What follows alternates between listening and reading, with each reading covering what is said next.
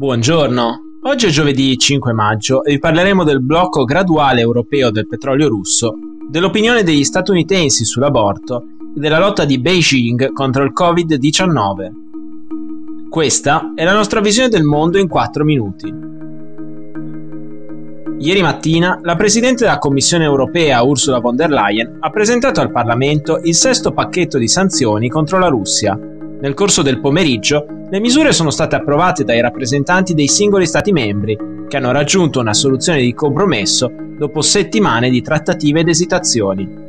Il motivo è soprattutto il blocco graduale delle importazioni di petrolio dalla Russia come ritorsione per l'invasione dell'Ucraina. Un colpo molto maggiore alla macchina bellica russa rispetto al blocco dell'import del carbone approvato inizio aprile. Il blocco del petrolio non sarà immediato, ma darà la possibilità agli Stati membri di adattarsi e cercare nuovi fornitori, in particolare a quei paesi fortemente dipendenti dalle forniture russe.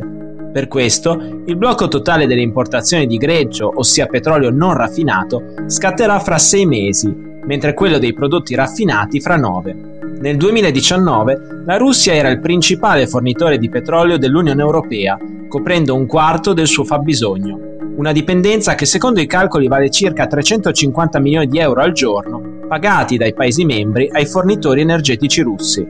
Dopo l'apertura dei giorni scorsi della Germania, che si è detta pronta a gestire un graduale embargo, l'Unione si prepara a cercare altri importatori. Costituiscono un'eccezione Ungheria e Slovacchia, che per non spaccare l'unanimità europea hanno ottenuto in cambio un periodo di transizione maggiore di quello previsto per gli altri Stati membri. Secondo un sondaggio condotto da Reuters e Ipsos martedì, i due terzi degli elettori statunitensi dichiarano di preferire candidati che difendono il diritto all'aborto in previsione delle elezioni di midterm del prossimo 8 novembre. La rilevazione è stata svolta su un campione di 998 elettori a poche ore di distanza dallo scoop del quotidiano politico sul voto interno della Corte Suprema di Washington che vorrebbe ribaltare la sentenza del 1973 Roe vs. Wade che tutela il diritto all'aborto nel paese. Circa il 63% degli intervistati, compreso il 78% dei democratici e il 49% dei repubblicani, ha affermato di essere più propenso a votare i candidati che sostengono il diritto all'aborto nelle elezioni per il Congresso degli Stati Uniti. Il sondaggio ha anche rilevato che il 41% degli statunitensi è convinto che l'abrogazione della Roe vs. Wade renderebbe gli Stati Uniti un posto peggiore in cui vivere. Il tema è divisivo soprattutto per l'elettorato repubblicano, con un 28% che afferma che avrebbe peggiorato le cose, un 29% che si aspetta un miglioramento del paese e un 36% che ha preferito non esprimersi. Al di là delle convinzioni politiche, il 52% dei circa 1000 intervistati sostiene che l'aborto dovrebbe essere legale e consentito sempre o nella maggior parte dei casi, mentre il 40% preferirebbe un blocco integrale o misure molto più rigide di quelle attualmente previste a livello federale. Se la Corte Suprema, a giugno, decidesse davvero di dare seguito al voto interno trapelato martedì, il diritto all'aborto verrebbe meno in almeno metà degli stati statunitensi.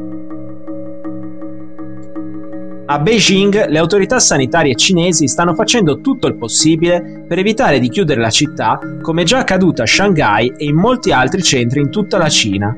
Ieri le autorità municipali hanno deciso di chiudere 158 linee di autobus e una sessantina di stazioni della metropolitana della città, pari a circa il 15% del totale, per circoscrivere alcune aree più colpite dalla variante Omicron del Covid. Gran parte delle chiusure riguarda il distretto centrale di Chaoyang, considerato l'epicentro del contagio nella capitale cinese. Inoltre è stato deciso di posticipare l'apertura delle scuole, nonostante ieri sia terminato il ponte festivo del primo maggio, Mentre le autorità prendono tempo, in 12 dei 16 distretti della città è stato avviato il secondo round di test molecolari di massa, nel tentativo di tracciare la diffusione del virus tra i 22 milioni di abitanti. Secondo i piani delle autorità, nei prossimi giorni tutta la popolazione cittadina dovrà essere testata almeno tre volte. L'obiettivo è evitare alla capitale la sorte toccata a Shanghai, dove si trovano in lockdown gran parte dei suoi 25 milioni di abitanti, nonostante le autorità avessero annunciato la scorsa settimana l'allentamento delle restrizioni. Per oggi è tutto, dalla redazione di The Vision, a domani.